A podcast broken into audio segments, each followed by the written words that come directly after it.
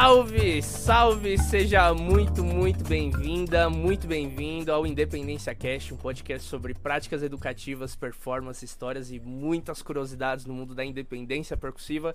Eu sou o Daniel Alfaro, estamos aqui acabando mais um ano, chegando ao nosso episódio de número 33, 32, se eu não me lembro, eu acho que é o 33, é tanto episódio, meu povo, mas cada um com seu gostinho mais que especial. E hoje eu tô com um percussionista que eu conheci lá no meu comecinho de jornada com a independência, com a percussão, com esse mundo de querer ser músico, vendo ali aqueles DVD, lembra? Né, antigamente existia DVD, né? Hoje não é só YouTube, não é só Spotify. Antigamente existia DVDs e eu vi esse percussionista tocando com diversos artistas, gravando um monte de coisa legal, colocando diversos instrumentos de percussão inimagináveis dentro de estilos musicais tradicionais, que às vezes você já pensa que é aquela instrumentação, blá blá blá. Enfim, gente, estou com Alexandre de Jesus, um cara que é uma grande referência para mim. Acredito que se você não conhece o trabalho dele, hoje você vai ver o quão referência esse cara é, o quanto que ele fez e faz pela nossa percussão, acompanhando diversos cantores, artistas, tanto da música brasileira, internacional, de diversos estilos. Então, Vou chamar o cara aqui pra gente bater um papo, porque eu acredito, como você viu aí no começo, ele sempre tá aplicando a independência nos seus trabalhos, gravações, estúdios. Então, simbora, dá um salve aí pro povo, Ale! Boa noite a todos. Poxa, Daniel, obrigado, cara. Obrigado mais uma vez aí pelo convite e a moral que você me deu. Eu vi os vídeos ali, falei, rapaz, o cara Tá vendo meus vídeos Das antigas, bicho. Imagina. Eu fucei ali, eu fucei. que legal. Obrigado a todos aí. E espero poder somar pelo menos um pouquinho, né? Se não diminuir alguma coisa, já tá bom. Pelo menos é isso. alguma coisa. Ale, demais, demais ter você aqui. Como eu tava falando em off, eu conheci seu trabalho através de um grande amigo meu, Danilo Casemiro, que falou para eu buscar né? Na época você trabalhava com o Vitor e Léo, então eu lembro que ele mostrou uma música que você tocava um surdo virado, bicho. Eu falei, caraca, olha que doideira, totalmente contra-intuitivo, enfim, sei que vai somar muito. E eu queria abrir aqui já o nosso papo, trazendo, você falasse um pouquinho do que, que é a independência para você nesse universo da percussão, né? Porque você é um, uma pessoa que poxa, eu, eu, vejo que transita entre diversos gêneros musicais, entre diversas linguagens percussivas. E dá pra ver que é uma coisa que faz parte de você. Você pega e começa a tocar e vai traduzindo ali o que a música tá pedindo. Então, o que é, que é independência para você? Ah, Daniel, é assim, eu já não sou um garoto, né? Já tô já comecei a descer a ladeira, já tô nos 40 e para frente. A gente faz há 40 anos, depois não fala mais quanto tempo. Uhum. Mas estamos aí descer na ladeira, mas assim, no bom sentido, né? Porque mais velhos, é a gente, quando a gente aprendeu, quando eu comecei a aprender, é, era, era totalmente diferente do que é hoje, né? Não tinha YouTube, não tinha Spotify, não tinha é, esse tipo de, de tipo, coisas mais modernas, assim. Era tudo métodos, era muito era muita vivência, você tinha que tocar o ritmo, né? E aí, quando você aprende o ritmo sem pressa e aprende ele no todo, você acaba interiorizando o ritmo e todas as suas partes. E diferente de ficar, digamos, tirando, a gente a pressa hoje é tirar, vamos, vamos, vamos tirar aquilo ali, vamos tirar aquela levada, vamos tirar. Não, a gente aprendia o fundamento, né? E quando você aprende o que é o, o ritmo, você, você aprende o ritmo no todo. E quando o ritmo você aprende ele inteiro, você não vai conseguir, na hora de aplicar, você tenta aplicar é, é a, a, a, a maior parte dele, né?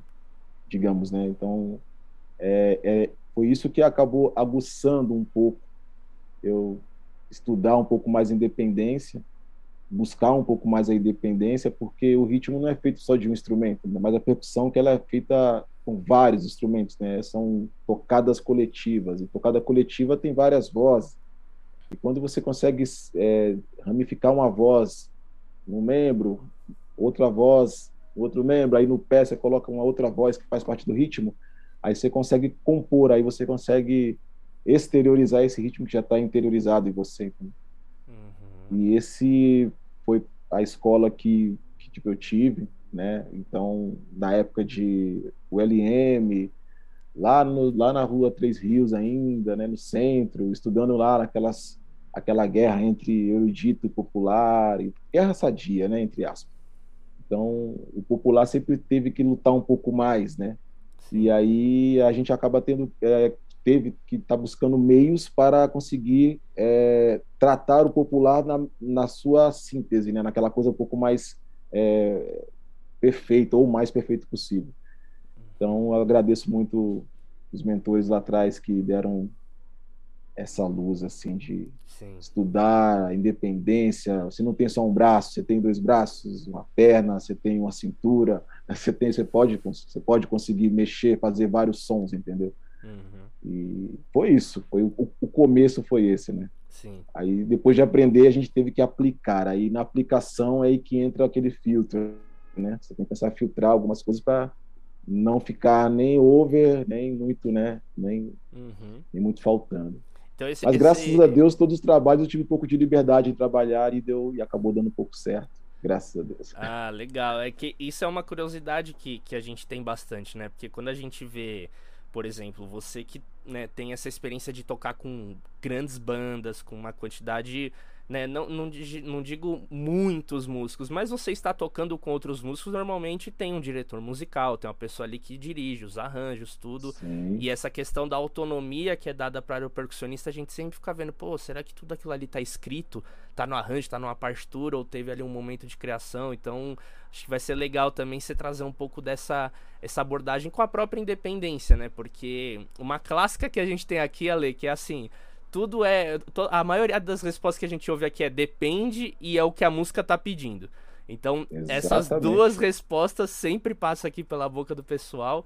E quando você vai pensar, por exemplo, um arranjo de percussão dentro de uma música, dentro de um repertório que você tá tocando ali com um artista, enfim, você acaba pensando tipo em instrumentos básicos que vão compor ali uma música e aí você com o tempo já vai pensando em somar e tipo, ah, nesse refrão seria legal entrar com grave, mas pô, se eu parar isso aqui, então aí você encontra soluções. Como que é esse teu processo de construção, tipo, de um arranjo dentro de uma música com esse viés da independência, não só tipo, ah, aqui eu vou tocar um instrumento, aqui eu vou tocar outro. Óbvio que isso faz parte do seu processo, mas quando Sim. que você vê, tipo, pô, eu vou precisar tocar mais de um instrumento aqui. Como que você lida assim com esse processo?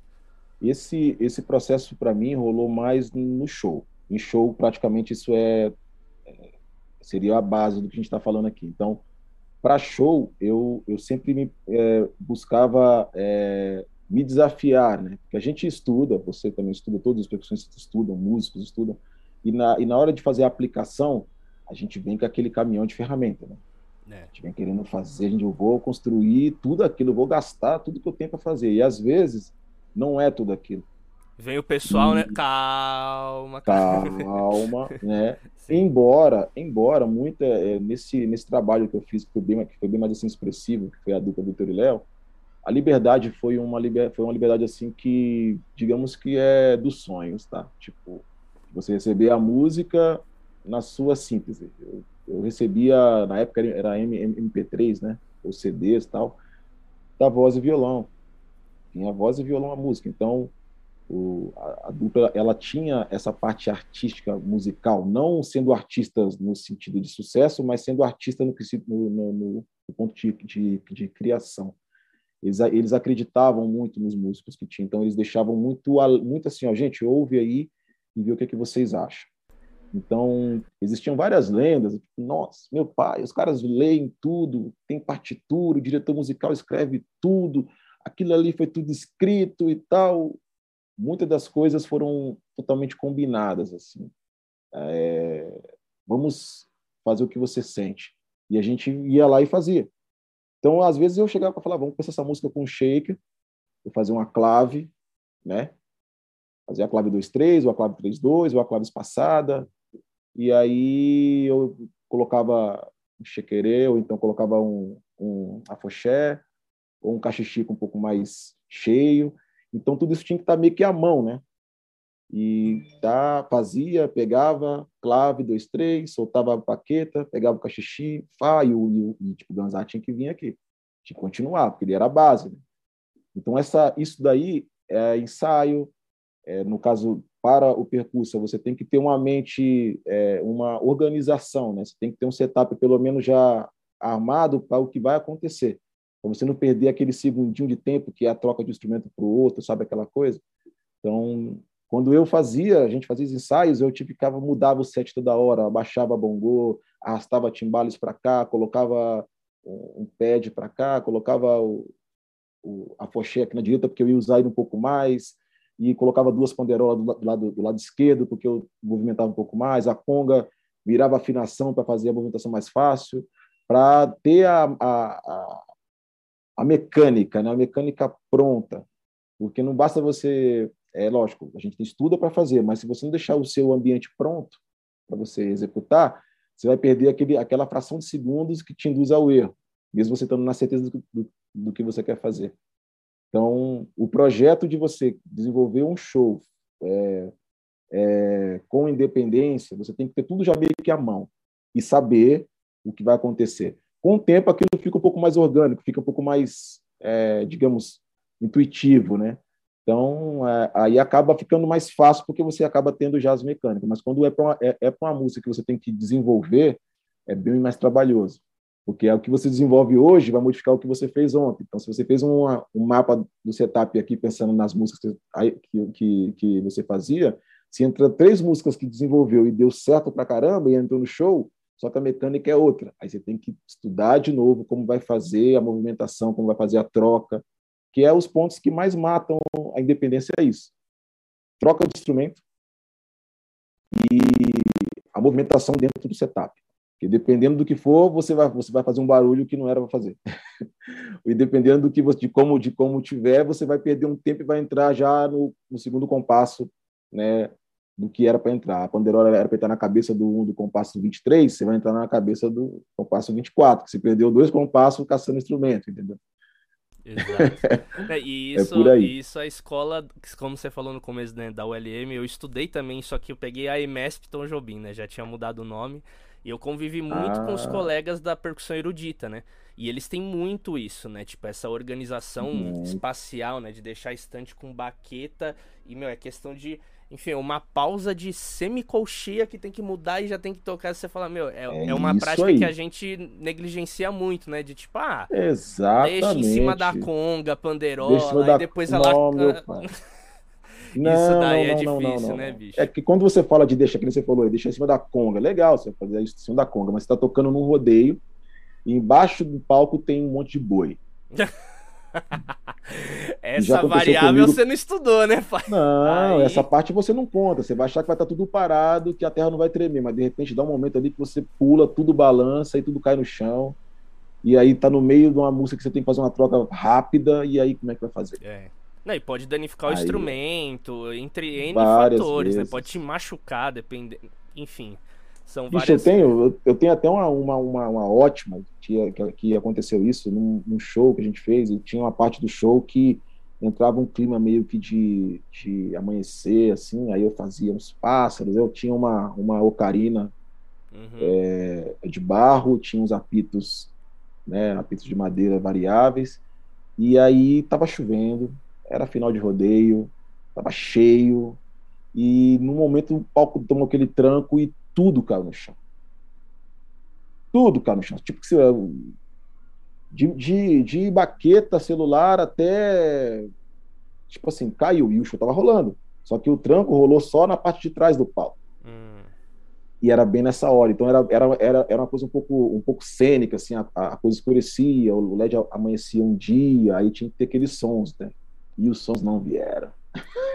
Nossa. Porque tava tudo no chão, até eu achar qual era o apito, onde estava o Carina. Eu fui achar depois que acabou o show. Uhum. E a Ocarina, dependendo de como caiu, pode até ter quebrado também, né? É, nesse, nesse dia não quebrou, mas aí com estrada, né, acabou quebrando, Mas a, o, o, o que você falou é, é fato. Organização, aquela parte de você gerir o espaço que você tem, sabe, é, é, distância de bloco com com, sabe, deixar tudo meio simétrico. É um feng shui que rola meio assim, meio que para deixar a coisa um pouco harmonioso, para você também ter a noção de estar tá atingindo todos os elementos sem perder aquele fração, né? Aquele, Sim. aquele tempinho. E, e, você tem, e você tem uma certa lógica quando você constrói um setup, porque pelo que eu percebi, você é destro, certo? Eu sou Ou, destro. Eu você é destro. Então você mantém. Né, nas coisas que eu já acompanho de montagem de setup, eu percebo que você deixa os efeitos, os instrumentos menores na esquerda.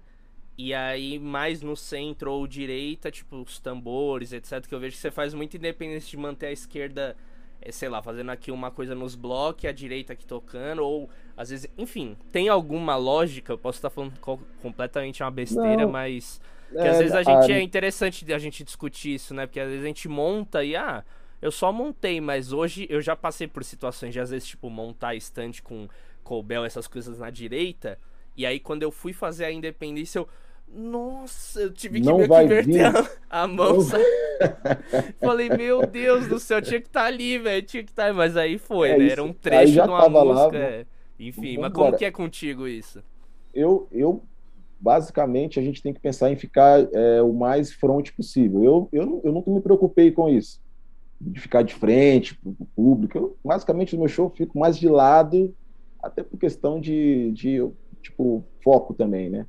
Sim. Mas é sempre os tambores mais no ângulo frontal assim, né? os tambores digo congas, bongos. Geralmente eu tocava com os bongos em cima, mas aí com o tempo é, eu percebi que era mais fácil fazer manulações e também com o bongo embaixo, porque a manulação em cima você toca legal, fica um visual bom, mas para os mais novos aí, é, com o tempo você você acaba desenvolvendo problemas nos ombros, nos ligamentos. É que você fica muito assim, você, né? Tipo... Na posição do bongo para você fazer força, você toca aqui, né?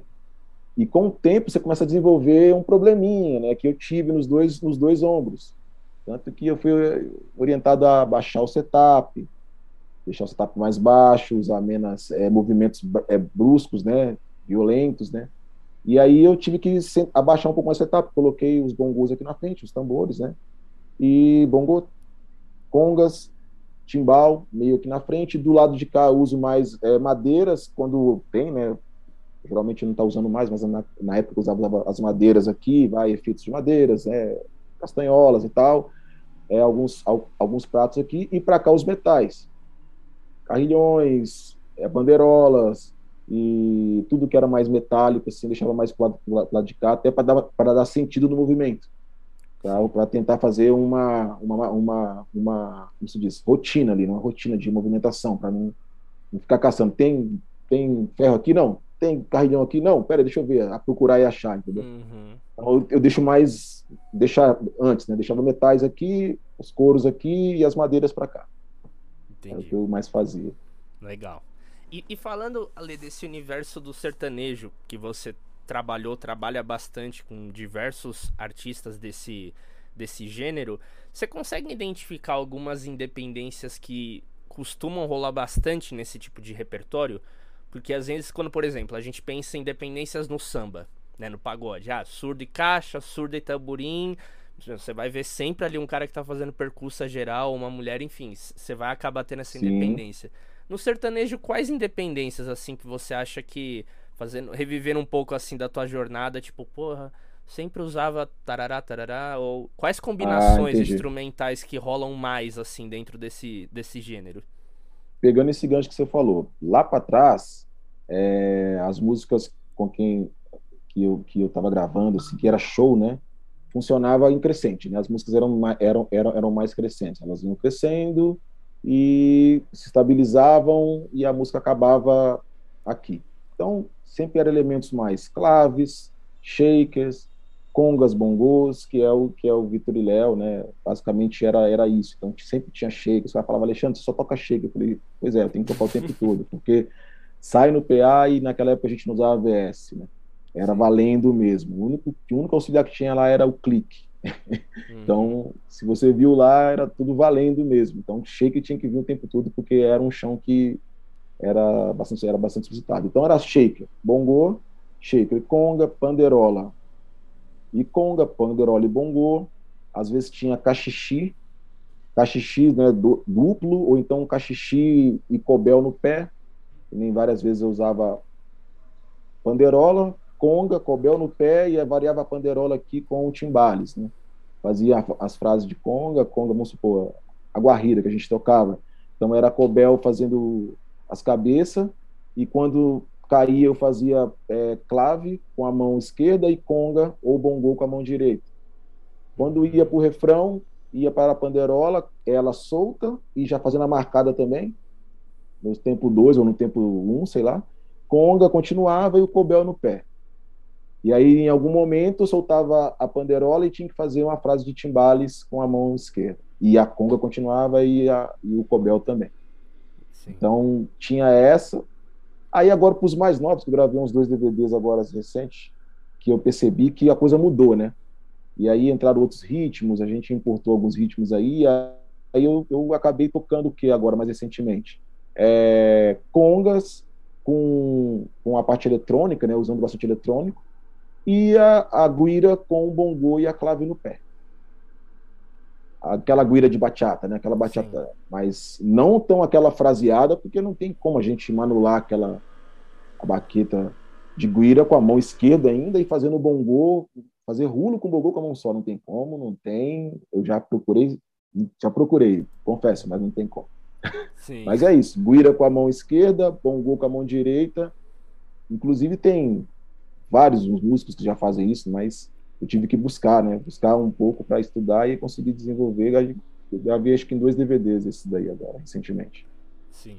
E, to e todas essas experiências que você teve, você era o único percussionista dessa, dessa banda, do, da, do grupo, assim, né? É, eu, normalmente eu... tocou sozinho, né?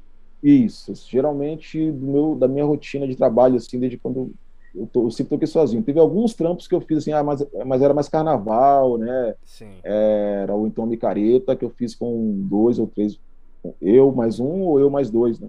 Sim. É mais geralmente nos trampos rotina assim mesmo era mais era só eu solo mesmo, uhum. sozinho na percussão. E você sente tipo alguma você já recebeu alguma crítica ou você mesmo já teve essa situação de às vezes ter a oportunidade de conversar e falar, pô, seria legal ter outro percussionista aqui e tal para crescer ainda mais essa parte, porque às vezes quando a gente fala de independência, né, a gente tá estudando essas coisas de tocar tal, no, sempre aparece alguém que fala, não, mas aí você tá tirando o emprego do coleguinha, porque você tá fazendo quatro instrumentos ao mesmo tempo, bibibobó.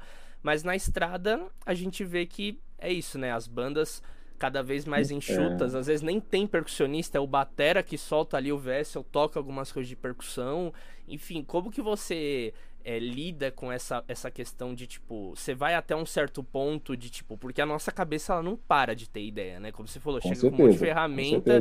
Você falou aí algumas formações que você usava três membros do teu corpo, né? Se deixasse Exatamente. até o quarto, mas até qual é o limite assim que você encontra e como que você vê essa falta de das bandas terem mais de um percussionista para enfim, você, por exemplo, se preocupar só com um instrumento, o outro só com outro, do que você ter que ficar fazendo aquele malabarismo, por mais que isso já faz parte da nossa profissão, né? São meio que pré-requisitos uhum. básicos que eu vejo que para nós percussionistas que a gente precisa ter. Mas como que Precisa. quais são as suas impressões assim sobre essa essa prática do mercado é. mesmo com a gente?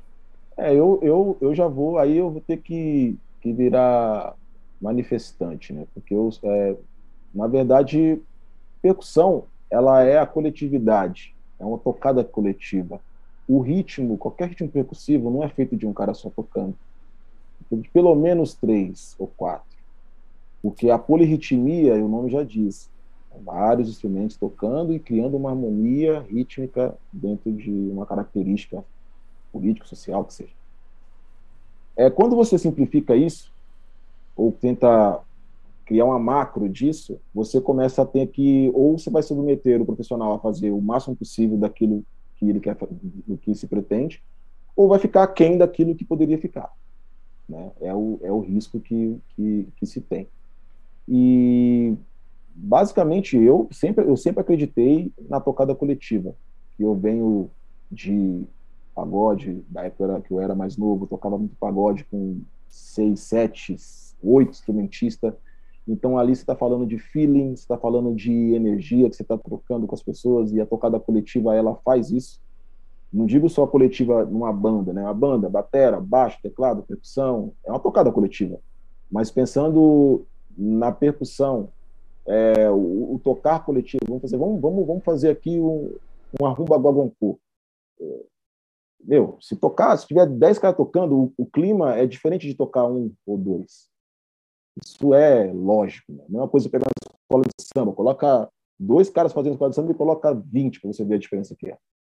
é. Então, é difícil falar disso quando você entra com business, né? O, o show business já pensa diferente, ele, ele pensa em criar macros, criar, simplificar a coisa, né? E sempre tem um custo envolvido, então não tem jeito. Aí você vai bater de frente, e, e nós sofremos isso demais porque a gente tem bastante coisa, a gente paga excesso de bagagem, a gente dá tumulto no transporte, é aquelas coisas. Aí quando a gente quer levar o nosso, chega lá, às vezes não tem, aí tem que levar e fica mais caro. Então, todo esse, todos esses pontos acabam tendo que eu tenho que tipo me é, digamos aceitar né que poxa poderia ter dois três tem guias que, que viajam com dois percussionistas tem guias que viajam com três quatro né? Mas a grande maioria viaja só com um.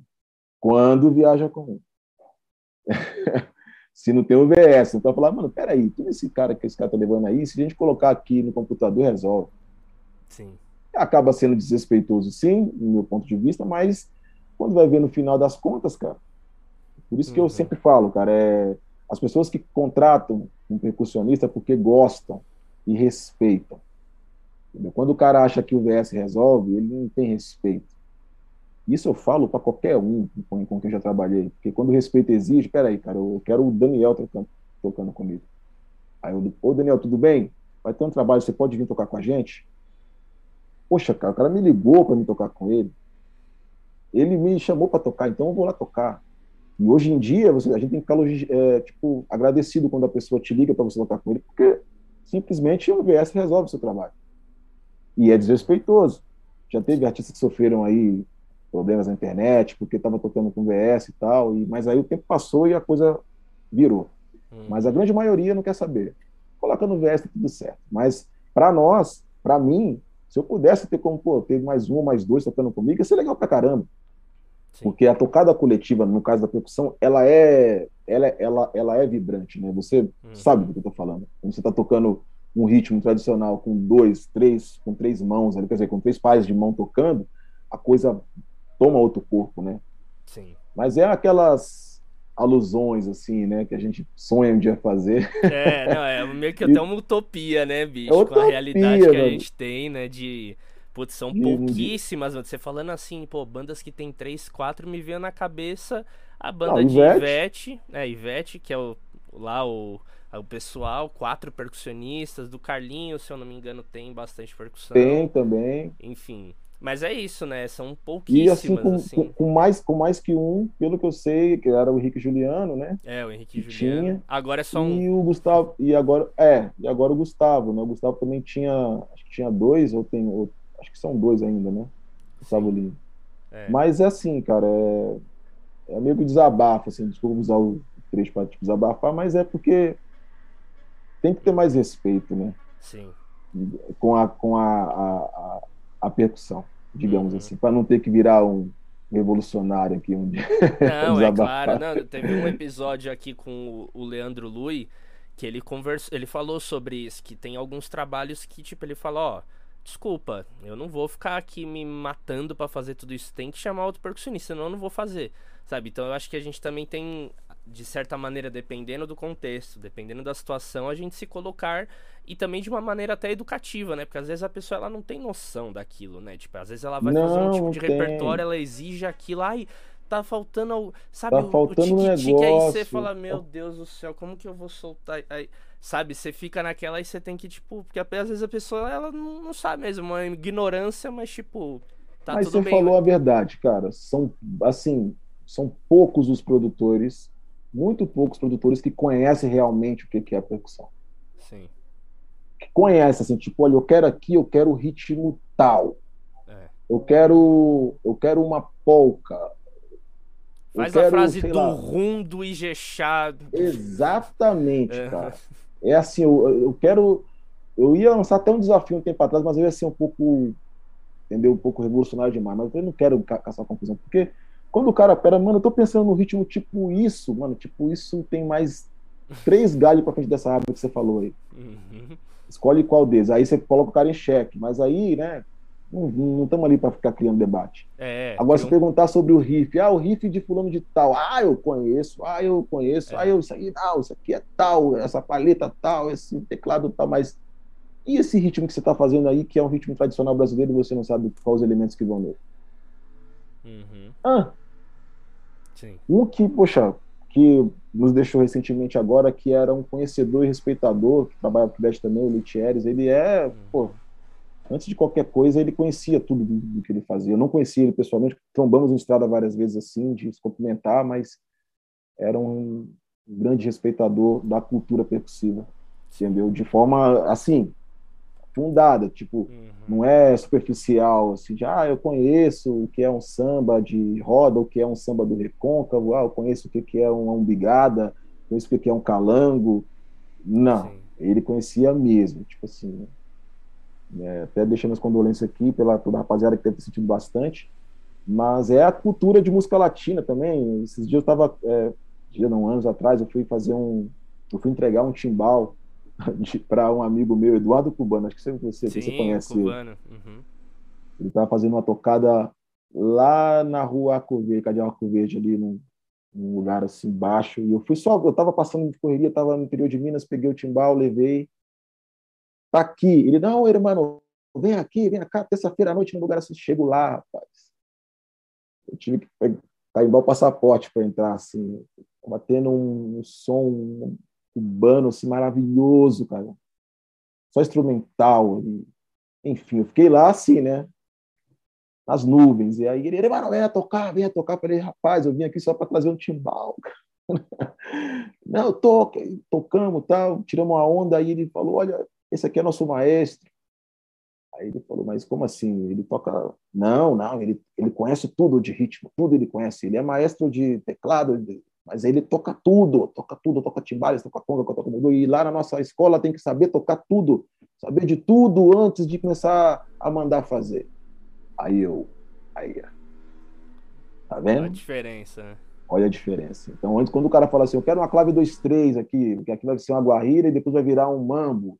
Ele não está pedindo de tipo alegre, ele está ele tá sentindo o que está fazendo. E, e fica a dica aí para muitas pessoas que, que pensam né, que a percussão é só chegar e tocar, não é. Tem que respeitar o, que, o fundamento todo, porque tem muita coisa envolvida. Sim.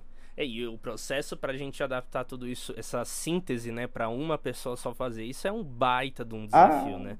É porque é isso, às vezes a gente acaba optando indo pro, pro mais clichê, né? Que às vezes a gente vê, tipo, a maior, sei lá, você vai pensar em Jexá, aí você vai pensar uhum. em Independência, tiri, tu, tu, tu, e o atabaque tocando e se adapta a isso, Pode beleza. E acabou, mas às vezes, tipo, putz, você precisava emergir mais naquilo para fazer outro dentro tipo do que está de... sendo cantado, exatamente, é, fazer é as variações. É um baita de um processo, assim, que é, é muito complexo, né? Então, eu, eu, acho muito legal, tipo, ver os percussionistas aplicando nesses tipos de contexto que, tipo, não é o tradicional, né? Que você não tá tocando com uma... É, uma cantora que faz afoxés, que faz ijexás e tá ali o tradicional. Uhum. Até porque se, se você tivesse teria outros percussionistas, né? Teria, ela, ela, iria entender que precisaria de outros, né? Exatamente, mas quando você tá nesse outro tipo de contexto, que às vezes, sei lá, é um. A, o parte B do arranjo virou ali um maracatu rural, que aí você vai fazer um negócio. Você pega Sim. ali adapta de um jeito. Então essas adaptações, essas coisas que a gente tem que meio que que se virar. E querendo ou não, a gente tá fazendo pela música, né, bicho? Tipo, às vezes o cara é. ele, nem suge... ele nem coloca essa sugestão. É você que tem esse feeling de tipo, Exatamente. pô, eu vou chegar com mais para deixar mais rico ainda, né? Porque a galera Exato. em si é tipo, maracatu, e nem tá ligado o que tá acontecendo, né? É, é, você simplificou, você, você fez a, a síntese. É isso que eu tô falando, tipo, faz um forró, se eu colocar um triângulo, é um forró. Pronto. Não, cara tem o agogô, tem o, tem o, o chiqueire, ah, tem o maracatu, tem a caixa do maracatu, tem a, o ganzá do maracatu, tem, tem tudo isso, não é só o, o, o groove ali, entendeu? E isso é para vários ritmos, entendeu? É. Então. É, e quando você é... faz isso, a pessoa. Ah, era isso mesmo, mas ela não tem noção da complexidade que você teve que estudar se estar ali, tá né? Entendendo? Ter essa proficiência para fazer aquilo, né? Sendo tá que você tá fazendo o papel de três. É, cara. Você, você vai, você coloca, você adapta lá, que nem o eletrônico. Eu posso colocar um chiqueiro no pé para fazer, ou então uma fochete. e eu vou fazer aqui o maracatu na mão esquerda e vou fazer o tambor aqui na mão direita usando um alfaia. Vai ficar bonito pra caramba, né? E aí eu posso usar um outro eletrônico, em algum momento eu uso, faço uma voz mais grave na alfaia. Sabe, eu consigo fazer uma voz. Lá na frente eu falo, ah, o cara tá de VS, mano. Aí, ó, tá usando VS. É, os caras tá querendo você ali se matando, pondo a língua para fora, regalando o olho, saindo feio nas fotos para fazer o som. É. E o, lá o cara fala, ah, mas conversa e fica fácil. Sim, exato. Sacou? Aquela tipo, ah, isso aí é só apertar um botão que tá rolando. Mas não é, cara, é o que você falou. A gente, a gente preza pelo enriquecimento, né? Enriquecer o som da melhor maneira possível, da melhor maneira possível. Sim. Só que é difícil. E às vezes assim, não, não precisa disso não, não. Não, faz só, faz só isso aqui, tá bom? Sabe aquele, aquele papo de. Não, é. Não, não, isso não, isso não. Isso aqui, isso aqui tá bom. Tá bom, então beleza. Uhum. Exatamente. ah, bicho, ó, falando em setup, eu separei aqui no nosso quadro analisando setup aqui com, com você, Ale. Estamos aqui com um setup que você usou na gravação DVD do Vitor e Léo.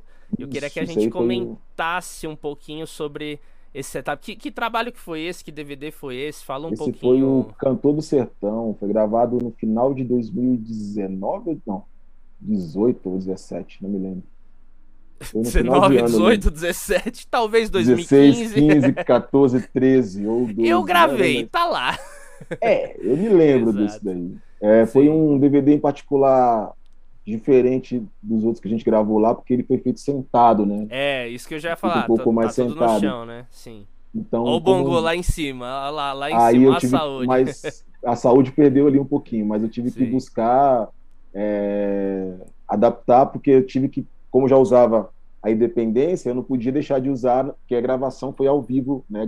Foi ao vivo valendo, então ah, é, eu tinha que fazer tudo. Aí eu dispus ali o, o eletrônico, Usei é, dois, dois timbres de blocos diferentes, né? Um, bloco é madeirado e o outro bloco para cá. Nesse caso, eu acabei invertendo. É, tá ao contrário, né?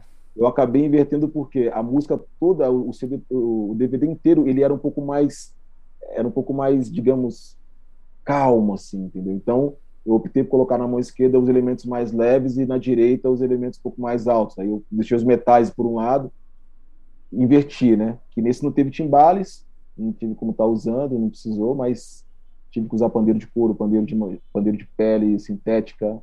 É, ali o, o, o, o, pessoal perguntou, mas você, você tava tocando a foché ali, tem uma fochezinha, você fazia assim com ele? Não, a foché eu tocava ele com, uma, com baqueta de palha, ah, que eu fazia legal. uma variação com o ganzá um pouco mais ácido, aquele ganzá um pouco mais cheio, e ficava dando os...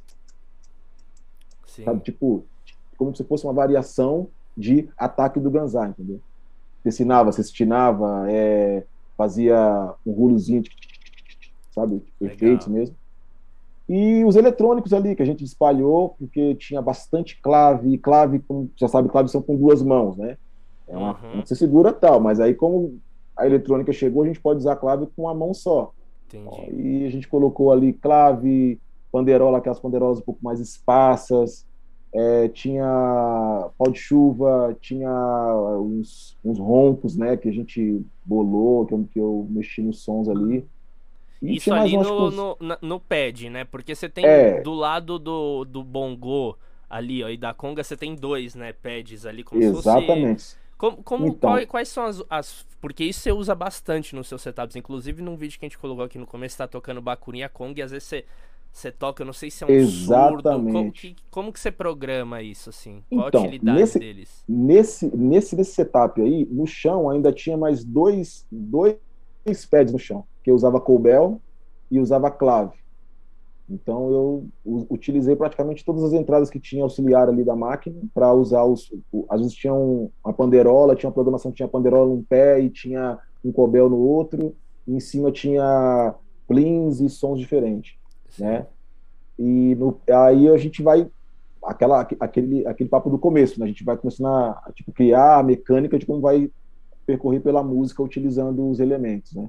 Sim. E o eletrônico nesse caso ajuda bastante, né? Porque ele simplifica todo o processo físico do, do que é o instrumento, né? E do que você falou aí, acho que aquele vídeo lá foi um vídeo do um show com Jerry Smith, que era Isso. que era um funk, né? Usa toca bastante forró. Então ali eu tinha que usar uns uns, uns, uns subs, uns tons. Então, em alguns pontos a gente utiliza até para tocar com a mão mesmo o próprio o próprio eletrônico, né? E era bacurinha na mão esquerda, conga na mão direita e ainda fazia uns subs com a mão esquerda ou no pé, ou então com a própria bacurinha, quando fazia é, tac, tac, tac, tac, tac, tac, dava aquele. A, a, cabeça dava no sub, entendeu? Uhum. Mas nesse setup aqui que a gente tá vendo, você deixava alguns instrumentos é, fixos ou ia variando cada música? Nossa, ali um pad essa... era uma coisa e depois era Não, outra. Ali, é, nesse setup aí tinha uma, duas, três, tinha seis, aí tinha mais as duas músicas novas, tinha oito programações diferentes. Nossa, oito cenas gravadas. Oito assim. cenas gravadas, assim, tudo, e tudo já equilibrado, é, clave afinada, é, cobel afinado, é, até os plins, assim, que tinha que dar, não podia dar fora para não dar aqueles comas, né? Tinha que afinar ele certinho, então tinha que trocar e saber qual era a página, qual era o pé que era o clave, tudo. Aí eu deixava uma colinha ali, tipo, olha, nessa música tal, Pé direito é a clave, mão esquerda é a panderola. Aí tinha que fazer um shake com um bongô e fazer a panderola. Aí tocava naqueles do lado esquerdo. Aí tinha que fazer panderola é, com um bloco, aí era do outro lado. Usava do, do, lado direito. Qual, qual, a, qual, qual, é a diferença e qual é, é qual o critério que você usou para ter, tipo, esses. Os dream blocks aqui, pelo que eu tô vendo, esses três, né, aqui na ponta direita. Os, e os, os wood block, as madeiras na esquerda. Tipo, é a questão mesmo do, do timbre. O timbre pra música, exatamente isso. Entendi. Que tinha música que era. É, tinha uma música lá em particular que ela era chamada Vagalume, né? Era uma hum. música bem assim, neutra, ela ficava dando aquelas nuances, ela, só que ela era, ela, ela era em seis, e ela tinha pontos que ela ficava outros instrumentos. Então não poderia vir com um bloco, tipo esse bloco tradicional LP, que ele fala muito alto. Entendi. Então eu tive que achar um timbre naqueles blocos de madeiras é, que eles são F, FSA. Muito bons os blocos. Aí eu conseguia tocar com variava as baquetas, né? Sim. Aí numa música com um pouco mais energia, eu usava o lado de lá. Só faltou um banco giratório aí, que eu fiquei bravo que não tinha Nossa, um banco é... giratório. Pegar essa cadeira. Verdade. Aí, Pegou a cadeira do então, salão de festa lá da, do, de casa. Exatamente. Foi a última coisa que pintou, mano, eu preciso de uma cadeira. Eu falei, pega essa cadeira aqui, já foi. Nossa. Eu tinha que ficar arrastando para um lado e pro outro. A, a, produção, né? Não, não, tem uma aqui. Você fala, meu Deus do céu. Ajudou custo, mais ou né? menos. Entendi. Aquela lâmpada. Não, bicho, pode crer. Não, mas é legal. Nossa, você ter falado isso porque é um. Pra, pra ver o, o, o detalhe, né? De, dessa preocupação de você, como percussionista, tem com. Tipo, ah, não é só Tipo, meu, você falar que canta um pouco mais e o outro tem um som mais. Meu, isso daí dá pra ver o, o, um dos motivos, né, do porquê, de onde que você está, né, desse ah, afinamento ah, técnico, isso. né, bicho? Porque, não, mas é, bicho, às vezes a gente não tem muito essa... Óbvio que com o tempo, né, com a estrada e com esse feeling, você já saca, tipo, meu... É isso que é o importante da gente ter uma gama de instrumentos à nossa disposição num setup, né? Dependendo Exatamente. do contexto. Porque não é a mesma coisa, né, bicho? Isso, obviamente, não. bem microfonado, né? Quando você tem um técnico ali de PA legal, que o cara saca também o que, que precisa cantar mais, o que, que não precisa. Então, isso é Aí muito você falou massa, tudo. bicho. Aí você falou tudo, porque nesse, nesse trabalho, nos outros DVDs, que foram acho que seis ou sete DVDs, é... aquele papo que a gente teve no começo, né? Sempre chegavam subjugando. Nossa, mas peraí, cara, mas disso tudo mesmo? Põe um over e vambora. Não, coloca um over. E o técnico de som na época falava: olha, a batera tem, sei lá, tinha oito canais, a percussão tem doze. Aí falava: doze canais? Conga high, conga mid, conga low, bongo, timbales, over, os dois lados são, já, já são dois, shaker, aí tinha os blocos, aí tinha moringa e tinha ainda o talk drum. Caramba, mas aí vai. Pode colocar. Aí eu lembro que a briga, a briga era por eles. Eles brigavam. Eu não precisava ficar tipo debatendo com técnico de som, de, de show, de, de, de tipo, DVD, esses caras. Não, põe lá e já era. São quantos canais? São vinte e tantos canais bateria e percussão. E aí, na hora de fazer a moringa, na época não tinha moringa eletrônica, era moringa mesmo, tinha que ser moringa. Não tinha como ele pegar lá, splitar o shake para gravar a moringa no DVD. Nossa, não, para microfonar moringa, Ave Maria. E várias vezes eu tive que ouvir que era VS. Eu chegar, jogar, é, jogava um pouquinho de, de espuma dentro da moringa para ela não ficar dando aquele, aquele, uh, aquele, aquele harmônico que sobra, né? Consegui achar uma espuminha, joguei lá dentro, ela secou um pouco. Quebraram várias na estrada, mas tinha que levar, porque tinha uma música que tinha moringa. E não tinha como não fazer. A música chamava Jogo da Vida, lembro até hoje. Então, assim, essa briga, como a gente falou, questão de tipo respeito, ela já não vinha do percussionista com o técnico de som, já era do técnico de som nosso com o diretor de, de tipo DVD, com não tinha papo, vai ter que ter, vai ter que ter, coloca lá. Aí não, pode pôr. Mas vai vazar, vai sobrar, vai não sei o que, não vai. E eu só ficava aqui, né? Porque existia, o respeito, já vinha, os caras respeitavam, o artista respeitava, é, o Vitor no caso, né? É, os técnicos sempre respeitavam bastante, entendiam a necessidade do som mesmo, não de ter, porque não tinha VS, né, cara? Naquela época a gente usava, a gente não usou VS no estrado. Se usou, foi para clique, eu acredito eu, ou para alguma coisa de string, assim, de cordas, assim, mas é, foi, foi esse, esse, esse, esses pontos, assim, na percussão, no que eu vivi ali, foi muito bem respeitado por todos os membros da equipe, os caras respeitavam muito, entendeu? Hoje em dia, tem pessoas que respeitam, mas a grande maioria acha que, tipo, não, não precisa, né? E aí você vê lá, né? Para que tinha aquele tudo de bloco, aquele tudo, porque na hora que tocava um bloco, não, mas tá muito alto esse bloco, eu tinha outro. Ah, essa ponderola está muito alta, tem mais três físicas e tem mais uma 500 eletrônicas. Ah, essa ficou boa. É aquilo que você falou, é necessário ter, né? Eu não posso acostumar somente com um bloco, somente com uma panderola, somente com um time de carrilhão. Eu usava dois, usava um de alumínio, outro, outro de metal, entendeu? É, e a gente, como especialista, a gente tem que propor e mostrar essa diversidade, porque pros caras é tudo. E aí é você Tudo sim. Você é, fala, caraca, é muito legal isso. quando você mostra isso, né? A, a, reação das pessoas, ela fala, caraca, bicho, nossa, tudo isso de som desse instrumento, achei que era só tum-tum. Exatamente, exatamente, Daniel. Várias vezes, ah, você é percurso, você sabe como é que é. Quando você monta um setup muito grande, eu, eu já até falei isso um dia, eu, qualquer dia eu vou estar montando um setup de percussão e vou colocar um cara cobrando ingresso. Colocar um cara assim, ó, cobra 10 reais de cada um que chegar aqui, colocou a mão, paga 10. Pode deixar aqui, é deixa playground, bastante, né, bicho? A coloca bastante vê. luz, assim, ó. E fica o cara ali de boa ali, ó. Ô, beleza, passa o Pix aqui, 10 conto e fica à vontade. Porque é um. Qualquer senhor de idade, mulher, vira, vira, vira criança quando vê os. Quer, quer tocar em tudo, quer bater em tudo, quer achar. O que, que é isso? O que, que é isso? Parece que está na Disney, né? É, e aí, às vezes, as pessoas vão com mais empolgação, outras vão com mais timidez, mas sempre acha que ali é parque de diversão, né? Acha que tem que brincar, que tem que tocar. Mas eu vou ganhar esses 10 ainda de cada um, você vai Nossa, você vai ficar rico, bicho. Instala isso aí na nossa classe que a gente vai todo mundo ficar rico.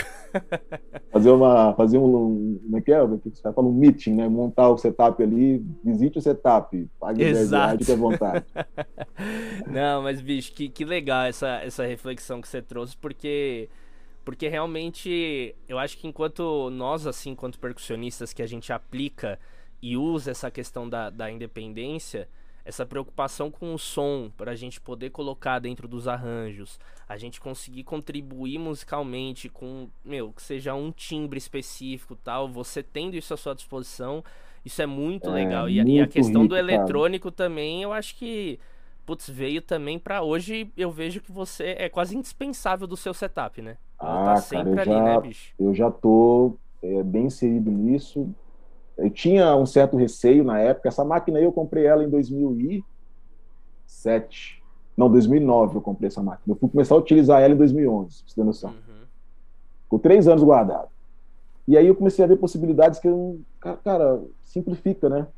E o som sai mais limpo e tal, mas eu não posso deixar a máquina, aquela coisa, a máquina vai tomar o meu espaço. Não, você não vai tomar meu espaço, máquina. Aquela... Mas aí eu entendi que ela soma, cara. Ela soma, ela soma legal. E mas antes de qualquer coisa é necessário a gente ter a noção do que a gente quer fazer. Então, a noção rítmica, a noção do ritmo que você vai fazer, o que você vai se propor a fazer, tem que estar em primeiro lugar. Você tem que ter isso muito, muito, muito dentro. Eu vou fazer um samba.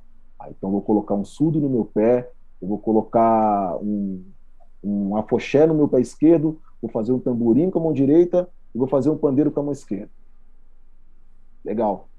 Vai soar bem. Pandeiro, surdo, tamborim e um, e um afoxete. Se você conseguir fazer essa mecânica funcionar bem, você vai conseguir trabalhar legal pra caramba. E um surdo no pé, eu nunca imaginaria poder fazer um surdo no pé. Hoje eu tava tocando uma vez com um show, tocando vaneira, acho que foi com o Jean Giovanni, e vaneira, tocando conga, timbal e surdo e fazendo panderola. Isso soou legal pra caramba. Sim. Porque você completa o ritmo, você sente o ritmo um pouco mais presente e, e, e, fica, e fica rico, né? Aquilo que a gente estava comentando, você enriquece. Uhum. Então, vale a pena. É caro, não é um, não é um equipamento barato, mas você consegue achar similares bem mais em conta e vale a pena investir, porque a gama dobra, triplica, digamos assim, né, de, de possibilidades. Né? É, e dentro disso da independência, aí o céu é o limite, né? Eu lembro conversando com o Suzano, que ele falou que quando começou a usar, né, o Marco Suzano, essas coisas de, é, de eletrônico, ele parou de viajar com moringa, pandeirão pra estrada. Ele colocou tudo ali, meu, ele usava o grave da moringa como, tipo, bumbo. Como base. Fazendo, é, e colocou ali no, no, no pedal, tocava, meu, puta sonzeiro. O pandeiro ali, ele tocando, ele... Tum, no pé, assim, aquele grave. Hum. Sei, Falei, velho, olha sei. que genial. Não, isso assim, aí genial. é. Você tá louco. O Suzano tem um percurso é, uruguaio, que poucas pessoas conhecem, conheceram, né? Ramiro Mussoto. Ramiro Mussoto. E ele, assim, Alexandre, quem é esse cara? Vai ouvir Skank. Ouve DVD, ouve uns CDs antigos do Skank aí que você vai ver o que que é o que, que foi esse cara usando o eletrônico, usando pedais, colocando pedaleira em birimbau, colocando o auá em instrumentos. Aquela, sabe aquelas coisas que os guitarras falam com nós que a gente não precisa saber? Sabe aquelas coisas lá? É, aquelas coisas lá que a gente tem que fazer. Distorcer o som, fazer, colocar phaser, colocar auá, colocar pan, deixar o som mexer aqui, ó. Você pode fazer sim, cabe, dá para fazer. Sim. Então é o Suzano mesmo é você é louco. Uhum. Hum, é, Sempre foi... aqui, aqui no podcast algumas pessoas que passaram, Silvanice Vulca, Japassis, tem uma galera que mexe muito com os eletrônicos, né? E numa excelência que se tu Não, é no nível ouve assim, alto. só ouve, você fala, bicho, que que é isso, velho? E aí quando você vai ver, né, aí você fala, caraca, isso aí é de eletrônico, mas todo o cuidado que a pessoa tem com a captação do som, exatamente. grava o próprio instrumento, tipo, não é. Exatamente, Enfim. exatamente. Você, você querer pegar um timbre específico de, sei lá, um. Você pega um metal, você quer distorcer aquele som, você coloca no programa, você distorce ele, cria uma frequência maluca e aquilo vira base para um ritmo. Então, você pode fazer, mas tem que ser bem feitinho, tem que ser bem é. trabalhado, uma frequência boa, uma captação boa. Então, é um para casa que muitas pessoas deveriam fazer, porque faz a diferença. Exatamente. É muito bom. Sim. Ale, a gente está chegando aqui no, nos finalmente do nosso papo. Nossa, tá é que? É bom. sério? É, ah. bicho, passou voando, velho. Tá rápido isso que aqui. Isso, Quando o papo é bom, a gente nem vê, bicho. Poxa. Mas, ó, eu queria que você falasse assim, porque eu vejo, né, hoje você, pô, um cara que tá super na cena, super inserido no mercado. Quais as características que, que você acha que fez com que você estivesse nesses lugares e cada vez mais seja solicitado, chamado para ir para esses projetos? Que é uma coisa que nós percussionistas, quando a gente está começando, às vezes a gente vê, tipo, por exemplo, vai ver um vídeo seu tocando. Ganzaro fala, ah, mano, eu também sei fazer isso. Por que, que eu não tô aí? O que que, por que que esse cara tem que eu não tenho que ele talhou? Você vai ver os caras gravando. Pô, tu que tique tu. Ah, eu também sei. E o cara tá ali gravando direto lá no prateado e não sei o que. Por quê? Quais características você atribuiria a você, né? Obviamente, não vai. Não tô querendo que você fale, não, porque eu sou bom, que não sei. Não, não é esse o ponto. mas que você acha que faz com que um percussionista hoje ele seja desejado, ele tem as portas abertas, porque eu sei que isso vai muito além do tocar, vai muito além do musical, né? E eu queria que você falasse um pouquinho, porque às vezes a gente acha que é só tocar bem, ter o instrumento. Isso eu acho que é um pré-requisito que é o mínimo, né? Que precisa é, ter mais. o que, que mais além faz com que Alexandre de Jesus esteja aí inserido nas bandas, nos trabalhos, DVDs e afins? Ó, primeiramente eu tenho que agradecer a Deus, porque é, eu não, a gente não é nada sem quem cuide da gente. Eu agradeço muito a Deus por tudo que Ele me proporcionou. E, e até mesmo na, nas portas que Ele abriu para mim, Ele foi me ensinando algumas coisas, exatamente sobre conduta. É, não basta a gente aprender tudo, porque na hora de utilizar você vai ter que saber o que utilizar, como utilizar. Então, você tem que ter a noção exatamente do que é necessário. O necessário, o suficiente, vai resolver. Às vezes a sua vontade é só a sua vontade. Você pode querer fazer uma coisa naquela música, mas de repente o que ficou bom foi aquilo. Foi um, uma clave no tempo 2. Ah, mas aí eu mas poderia ficar melhor, poderia ficar melhor na sua opinião. E a gente fala, a gente não está mexendo com, a gente tem que entender também que música, instrumentista, ser músico, é fazer, é, a gente está, a gente está trabalhando com arte, cara. Então, arte, ela não tem ego, ela não tem preconceito, ela não tem, ela não tem fronteiras. Por ela não ter fronteiras, ela, ela também, você não pode achar que tudo tem que ser do seu jeito. E muitas das vezes o que você vai fazer agora, hoje, que você vai achar que é pouco, ele vai valer muito daqui a um tempo. E a maior verdade é o que está acontecendo agora aí. Você falar que você me chamou por um trabalho que eu fiz há, sei lá, 10, 12 anos atrás e que de alguma forma te marcou. E naquela época eu sabia que poderia ser melhor aquele trabalho. Só que eu tive que entender a necessidade do trabalho para fazer o suficiente. E quando você faz o suficiente, o tempo mostra se foi verdadeiro ou não. Entendeu? E a gente tem que deixar de ser um pouco imediatista nas coisas. Achar que tudo tem que ser do nosso jeito na hora que a gente quer. A gente tem, a gente quer sempre oportunidade, mas nem sempre a gente está pronto para elas. E muitas das vezes você não vai estar tá pronto para aquilo que, que, que lhe foi proposto. Só que é aí que você aprende e aprende valendo. E aí, quando você aprende valendo, você faz o que você eh, sente no momento, o que, o que você consegue fazer. E é aí que vai ser o seu melhor. Porque quando a autoconfiança atrapalha muito. Ela atrapalha, porque você fica confiante daquilo que é, que tem que ser. Mas o que te surpreende te evolui. Te faz, faz, faz com que você cresça, com que você tome uma, uma postura naquela situação que você não estava preparado. Ah, Lê, mas então eu posso chegar e fazer um show com fulano de tal despreparado? Você não está despreparado, você só não está pronto do jeito que você queria. Mas se você se capacitar, se, se empenhar em fazer o seu melhor, o seu melhor pode ser muito referência para pessoas daqui a dois, três, dez anos. Entendeu? É, a gente sempre quer estar no pico, a gente sempre, sempre quer estar no sucesso, a gente sempre quer estar tocando com os melhores. Só que quando eu comecei com a dupla, eles tocavam no bar. Ninguém sabe, muitas pessoas não sabem disso. A gente pegava a van para fazer show, era só voz, violão e percussão. Então, quando você acredita no pequeno, o pequeno vai, o pequeno vai crescer. O tempo vai dizer se ele vai demorar um, muito ou pouco tempo.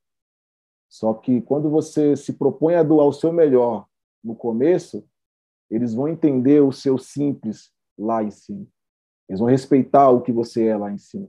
Não queira chegar com respeito, sendo que você chegou querendo só surfar numa onda boa ou estar numa amiga legal. Se capacite, entenda o que você faz, estude o seu instrumento, estude, no caso da percussão, estude o ritmo, porque o, ritmo compõe vários instrumentos. Interiorize isso em você. Faça esse mix de tudo que você aprendeu e aí vai vir a sua identidade. Entendeu? A sua identidade é aquilo que você coloca para fora e não aquilo que você copia e faz.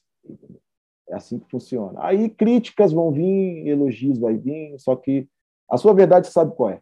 E quando te perguntarem, você vai falar o que você é, é o que eu estou falando. Eu sou isso. Eu sou isso aí mesmo. Nossa senhora, gente, que aula! Ave Maria, velho. Que beleza. Já passa o Pix, professor. Já passa o Pix. que eu vou fazer aquele Pix lá do setup. Ale, que coisa linda, bicho. Nossa, que. Enriquecedor, que inspirador ao mesmo tempo. Para mim é. Você vê como esse mundo é louco, né, bicho? Pô, DVD que eu vi mais de 10 anos atrás, eu já tá falando com você.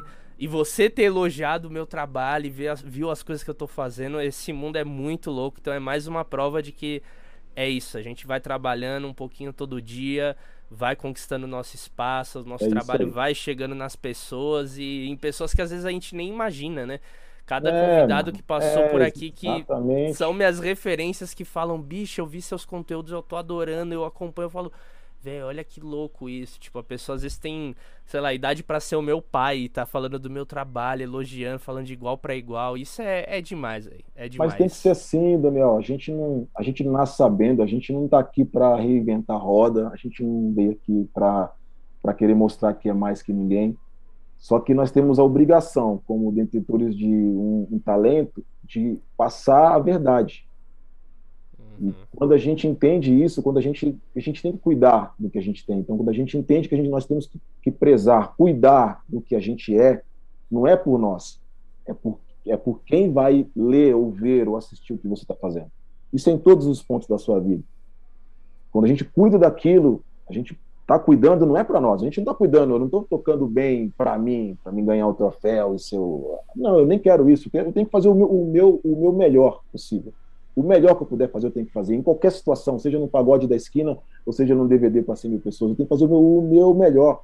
Porque isso é energia, isso é verdade. O seu melhor, ele vai acender em alguém alguma coisa. É a semente, sabe aquela coisa do, do dente de leão? Você dá o tapa e a semente voa. Onde ela vai cair, o que ela vai brotar, você não vai saber. Você só faz aquele movimento de passar ali e fazer as coisas voarem, as sementes voarem e onde ela vai brotar, o que ela vai gerar, o que, que ela vai fazer, não, não é da sua conta. Só que o seu melhor você tem que fazer naquele momento. Uhum. Musicalmente dizendo, e, e, na sua vida também. Que é isso que vale a pena. Sim. É o que fica, né? Nossa, que demais, bicho, que demais. Obrigado muito por ter aceitado que esse isso. convite, por ter partilhado um pouquinho né, dessa sua imensa jornada e que tem muito ainda a construir. Isso. Daqui uns anos a gente volta a fazer mais um episódio aqui para atualizar aqui as ideias. Né? Depois os caras voltam daqui 10 anos. Eu discordo tudo que eu falei, é, essas coisas de VS, esses meninos. Vá com tudo, isso daí, esses eletrônicos não servem para nada. Ai, Ale, que massa, bicho. Obrigado mais uma eu vez. Agradeço. Deixa aí um recadinho final onde que a gente pode encontrar mais dos seus trabalhos, a hora de fazer o merchan, onde que a gente encontra rede social, eu seus futuros discos. Manda aí, manda aí para nós. Muito, muito é Eu quero agradecer as pessoas que, que, que curtem o meu trabalho, minha mãe, tia, meus filhos. O pessoal tá aqui gritando, tá aplaudindo. Os primeiros que curte lá no Instagram. Ah, Lê, eles que sempre mandam mensagem. Brincadeira, toda, todas as pessoas assim que sempre mandam mensagens, que nem você mandou, eu recebo várias. É, o meu Instagram é Alexandre Demudo Jesus. Não é DE, é de Jesus. É, arroba Alexandre de Jesus, só que o Demudo. No Instagram, no Facebook, eu uso mais o Insta, não tenho TikTok, não tenho Kawaii, não tenho essas coisas de dessa juventude. Né? Atuais. Estou sendo cobrado, mas ainda não consegui tempo para fazer. Uhum. E acessível, gente. Vamos. Quiser mandar mensagem, perguntar, a gente está aí para isso. Agradeço o seu canal, o, o, canal seu, que é de. É grande. É grande. Sabe semente de semente de jaca? É pequenininho, mas é. Lá na frente você vai ver que vai ser grande, vai edificar muita coisa aí. Para o lado positivo, para crescimento. Obrigado por você ter ligado, mandado a mensagem para mim. Demorou um pouco desencontrando umas datas, mas foi na hora certa, no momento certo, e eu curti pra caramba. E qualquer coisa, estamos aqui, gente. Obrigado mais uma vez. Aos, aos parceiros aí que sempre ajudam a gente, FSA, New Groove, é, Contemporânea Team, e toda a galera que sempre apoia a gente aí na caminhada, no dia a dia, dando suporte. E vamos com Deus, que Ele vai preparar o melhor pra gente.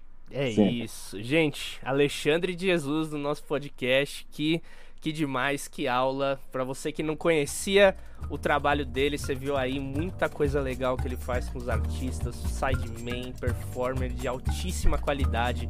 Não hesitem em mandar mensagem, porque eu fui lá, caruda mesmo. Ale, pá, tem um podcast, quer vir participar? O cara respondeu, está aqui com a gente, somou demais.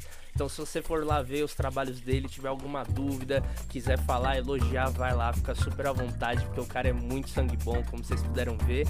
E obrigado por você que chegou até aqui. Não se esquece de dar aquele like, se inscrever aqui no canal, beleza? Lá no Spotify também, de você seguir o nosso podcast lá nas plataformas digitais. E toda quinta-feira tem um episódio novo aqui ao meio-dia. Estamos chegando no fim de 2021, mas o ano que vem, já sabe, toda quinta-feira a gente tá aqui sem parar. Vai vir uma temporada nova aí do podcast. Aguardem e é isso. Até o próximo episódio. Aquele abraço.